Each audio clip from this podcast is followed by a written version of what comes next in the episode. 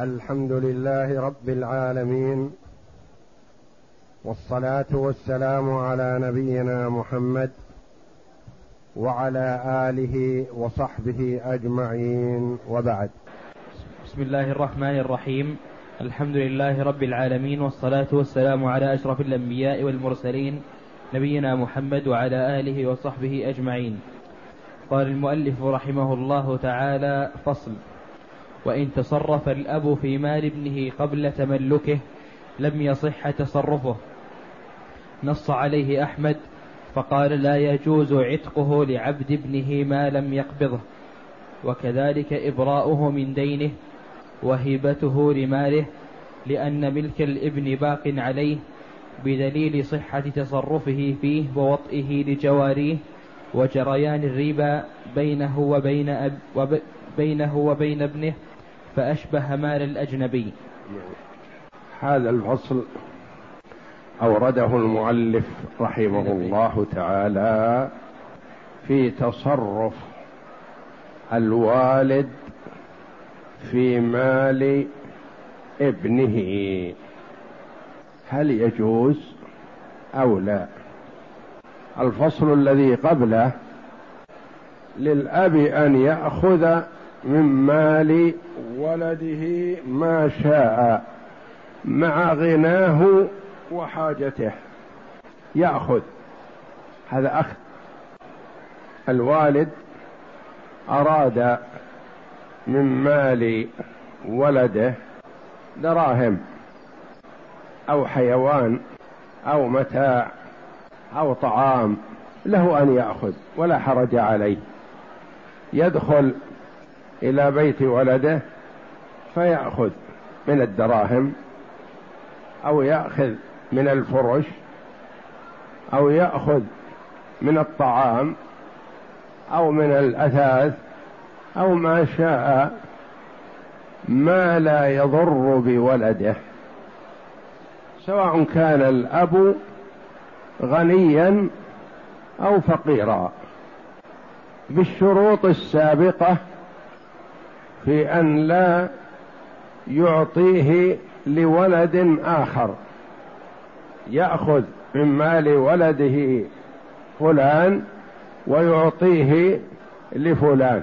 هذا لا يسوق الولد عنده سيارة أراد الوالد أن يتملكها يأخذها.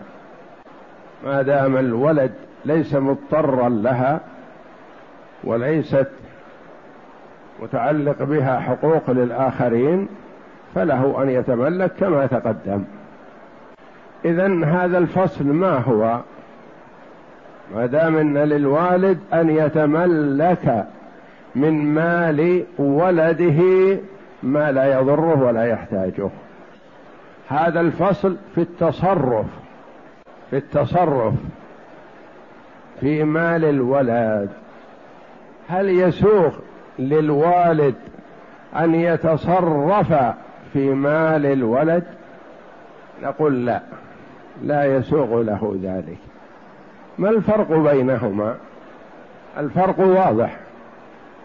التصرف غير التملك له أن يتملك. مثلا الولد عنده سجادة يأخذها الوالد له يقول هذه لي أريدها. لا بأس.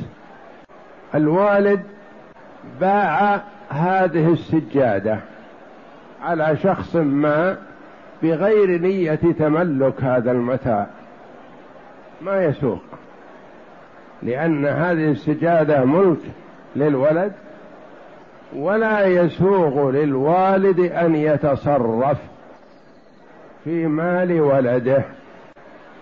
إلا إذا تملك الشيء اولا ثم تصرف فيه ثانيا.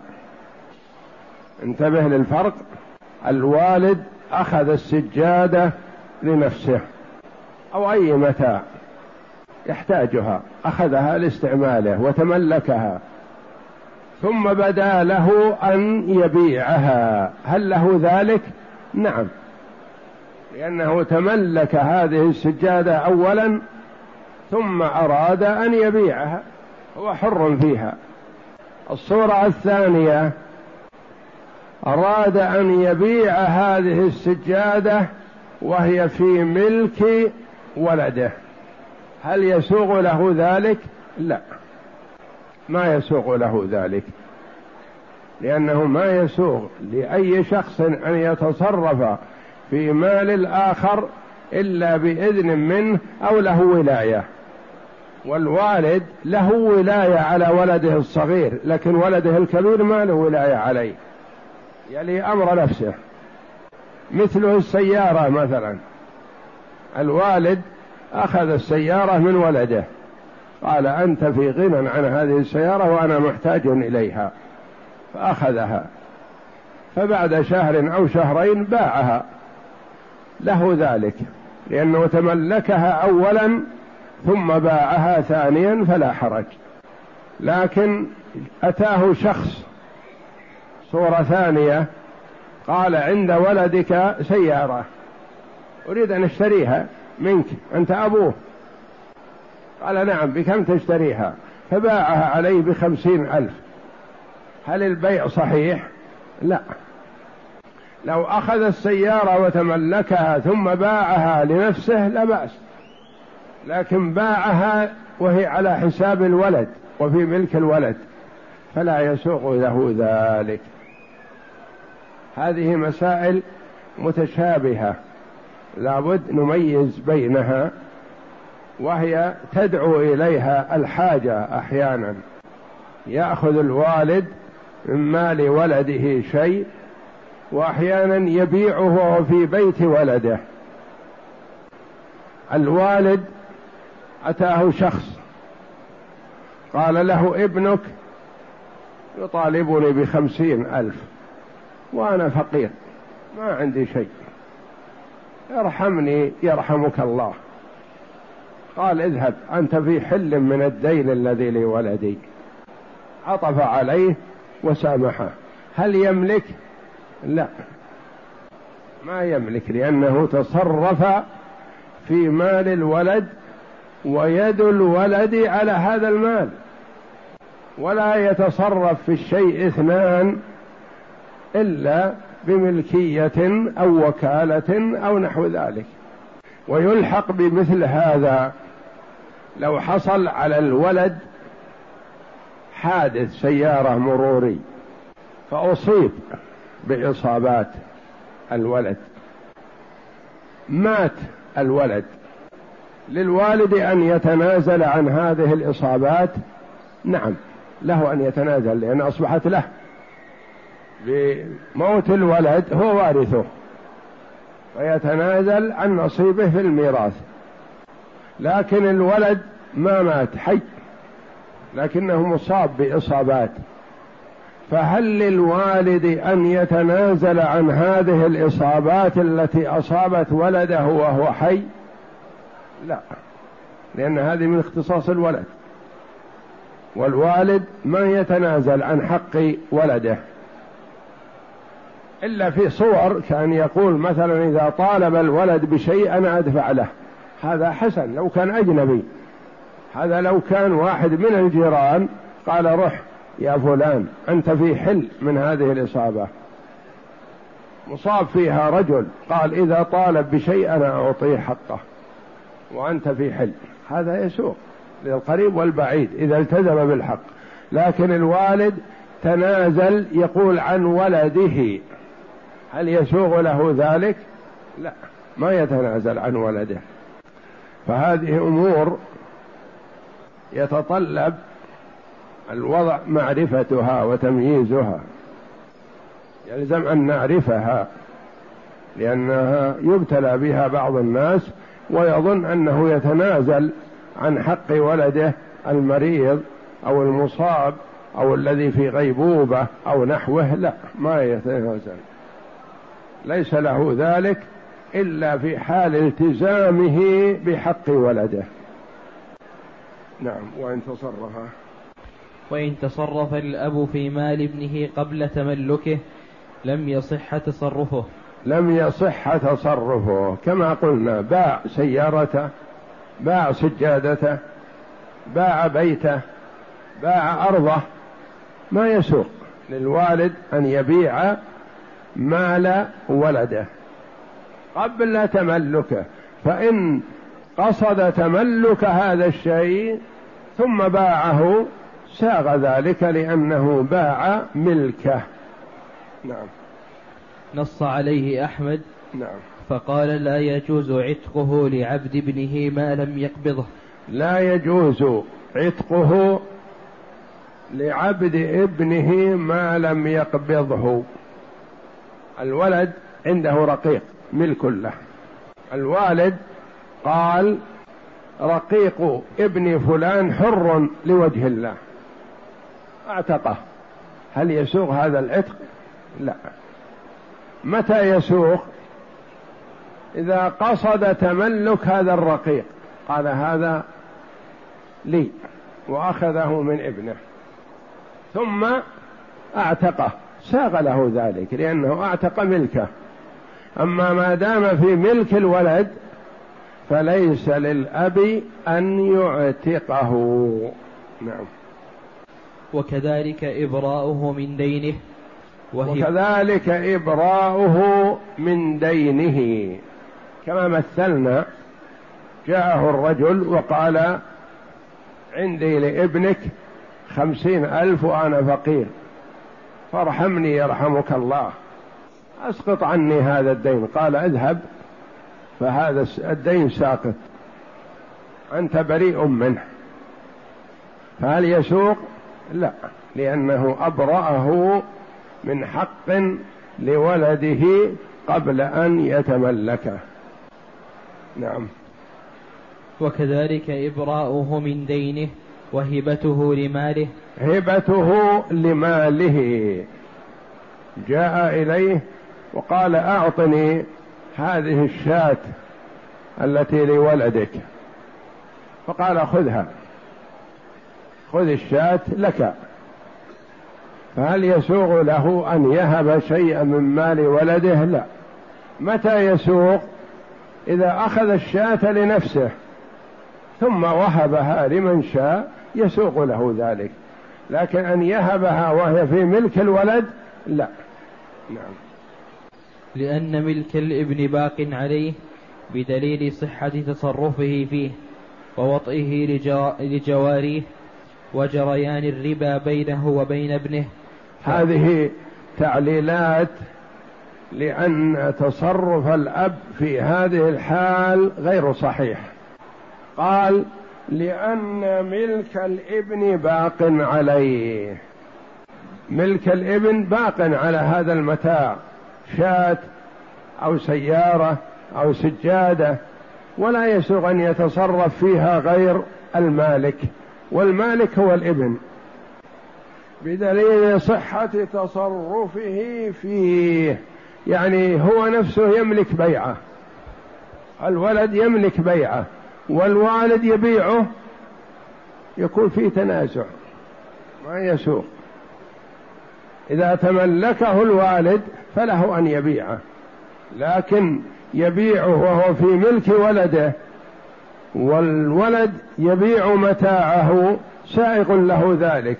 فتكون عليه يدان متنازعتان فيد الولد هي المالكة وهي التي يسوغ تصرفها ووطئه لجواريه انتبه الولد إذا صار عنده جارية إذا صار عنده جارية يعني ملك له ما يسوغ للوالد أن يتصرف فيها لأنها ملك للولد والولد يملك وطأها ويستحل وطأها. ولا يسوق للوالد أن يبيع الجارية التي أصبحت فراشا لولده. كما أنه لا يسوغ للوالد أن يطلق زوجة ابنه وإنما الطلاق بيد الابن والوالد ليس له ذلك إلا إذا أعطي ولاية خاصة لكون الابن معتوه ونحو ذلك فلا بأس. لكن بدون أن يعطى ولاية يطلق زوجة ابنه ما يملك. كذلك ما يملك التصرف في جارية من جواري ابنه لأنها قد تكون فراشا له فلا يسوغ للأب أن يتصرف فيها وإنما المتصرف فيها هو المالك. وجريان الربا بينه وبين ابنه. هذه من المسوغات أنه لا يسوغ للوالد أن يتصرف في مال ابنه قال لأن الربا يجري ويحرم بين الوالد وولده. لأنه لو كان التصرف واحد قيل ما فيه ربا. لكن لو تعامل الوالد وولده بالربا هل يسوق؟ لا حرام عليهم ذلك. ولو كان المال واحد ما منع من زيادة شيء على شيء.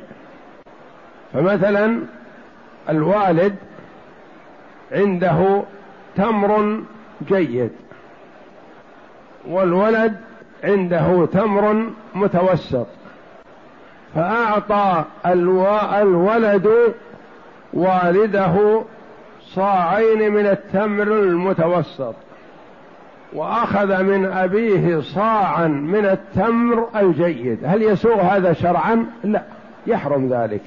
لأن هذا بيع. بيع ربا.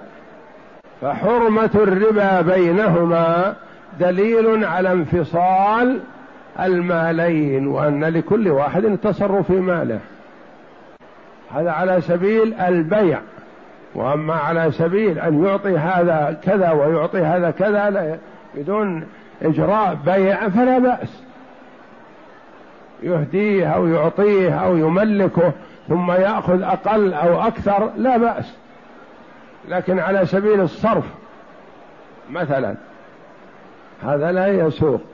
فيسوق فالربا وارد بينهما فهو محرم بدليل انفصال المالين وأن لكل مالك التصرف في ماله. نعم. وجريان الربا بينه وبين ابنه فأشبه مال الأجنبي. يعني مال الابن يشبه مال الأجنبي في أنه لا يسوغ أن يتصرف فيه. لكن في شيء يتعلق بالحدود وتدرأ الحدود بالشبهات هذا له وضع خاص كما سيأتي. نعم. وإن وطئ الأب جارية ابنه قبل تملكها فلا حد عليه للشبهة. وإن لم تلد فهي على ملك الإبن وإن ولدت فولده حر وتصير أم ولد له. انتبه.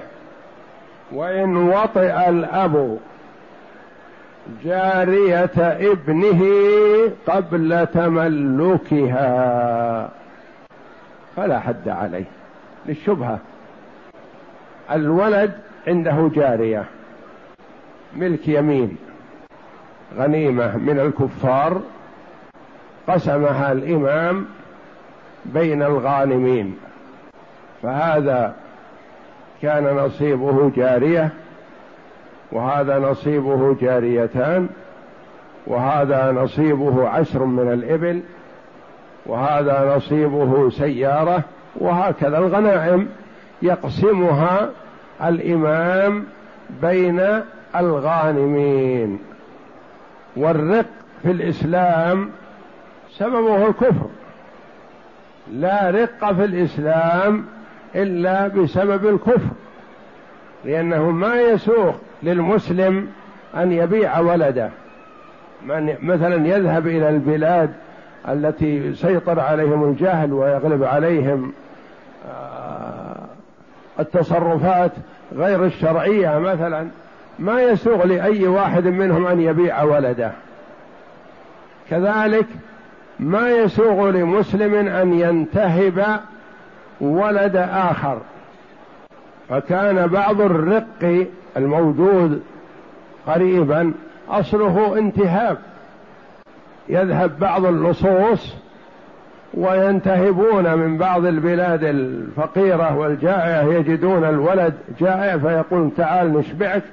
تعال نغديك نعشيك ثم يلتقطونه ويذهبون به إلى مكان بعيد ويبيعونه. يقول هذا رقيق لنا ملك. وهذا حرام لأن المسلم ما يسترق. وإن ولا يسترق كذلك من دخل البلاد بأمان من الكفار. وإنما يسترق ما استولي عليه عنوة. في الحرب والقتال بين المسلمين والكفار فغنموا غنائم. فالرق سببه الكفر. لهذا أو لأبيه أو لجده أو لجد جده. لأن هذا ما دام أصبح رقيق فهو ونسله ارقاء ما داموا لم يحرروا. ومن حرر منهم صار حر. فالو... فالولد له جارية. تملكها جارية. لا يخلو. إن كان الولد قد وطئها فهي تحرم على الأب. ما يجوز للأب أن يستمتع منها بشيء وقد وطئها ابنه. الابن لم يطأها. قدم بها من الغنيمة عنده في البيت. فدخل الوالد ورأى هذه الفتاة فأعجبته فمسك بيدها واختلى بها وجامعها. في حالة يكون صحيح يأخذ الفتاة ويقول تملكتها هذه لابني لكن باخذها منه. هذا ملكه يصير لكن ما تملكها. رآها فأعجبته فأخذ بيدها واختلى بها وجامعها. هذا حرام عليه لأنه وطئ امرأة لا تحل له بملك يمين ولا بعقد شرعي زواج. هذه ملك لولده فلا يسوغ له ذلك. لكن هل يقام عليه حد الزنا؟ يقول أنت زنيت بهذه الفتاة فنقيم عليك الحد ثيب فيرجم. لا ما يقام عليه الحد للشبهة ادرأوا الحدود بالشبهات لكن وطئه لها حرام. بعد وطئ أبيه لها هي لا تزال في ملك الولد. لكن هل للولد أن يطأها؟ لا تحرم عليه لأنها موطوءة أبيه. فتحرم عليه. لكن عادت إلى ملك الولد للولد أن يزوجها للولد أن يبيعها. وهكذا. فهي لا تزال في ملك الولد لكن ليس له أن يطأها لأنها موطوءة أبيه. وليس على الأب حد الزنا لأن فيه شبهة وإن كان هذا الوطء محرم. حملت من الأب. الولد حر أو رقيق؟ الولد حر لأجل الشبهة. وتصير أم ولد للأب. يحرم بيعها. ما حملت من الأب للولد أن يبيعها لأنها لا تزال في ملكه لكن ليس له أن يستمتع بها. وإن وطئ الأب جارية ابنه قبل تملكها. أما إذا وطئها بعد التملك فهذا صحيح ولا غبار عليه. أصبحت ملكه ملك يمين له لأنها ملك للولد وتملكها الأب وللأب أن يتملك من مال ولده بشرط أن لا يكون الابن قد جامعها. إلا إن أراد أن يستخدمها ولا ولا يطأها فله ذلك ما دامت لم تحمل من الولد. فللوالد أن يتملكها على أساس أنها ملك يمين لكن تحرم عليه بالاستمتاع وإنما يزوجها غيره أو يجعلها خادمة عنده في البيت ولا يمسها. وإن وطئ الأب جارية ابنه قبل تملكها فلا حد عليه. ما يقال وطئ امرأة أجنبية؟ إنه قد يقال هذه ليست زوجة للأب ولا ملك يمين للأب. فيقام عليه الحد حد الزنا. نقول لا. ما دامت ملك لولده فلا يقام عليه حد الزنا لوجود الشبهة. أنت ومالك لأبيك. فلا حد عليه للشبهة. والنبي صلى الله عليه وسلم قال ادرأوا الحدود بالشبهات. وإن لم تلد فهي على ملك الابن. إذا لم تحمل من الأب فهي لا تزال على ملك الإبن وإن وطئها الأب لكن يحرم على الإبن وطئها لأنها موطوءة أبيه وإن ولدت هذه الجارية من الأب حملت من الولد أصبحت أم ولد للأب وولدها حر لوجود الشبهة. ما يقال ولده رقيق. لأنها رقيقة وإنما ولده حر. وتصير أم ولد له أم ولد للوالد الأب تصير أم ولد. وأم الولد لها أحكام مر علينا بعضها في أنها تعتق بوفاة سيدها. ولا ترث فليست في حكم الإماء التي تباع وليست في حكم الزوجات التي ترث وتعتد وتعتد وتعتد للوفاة.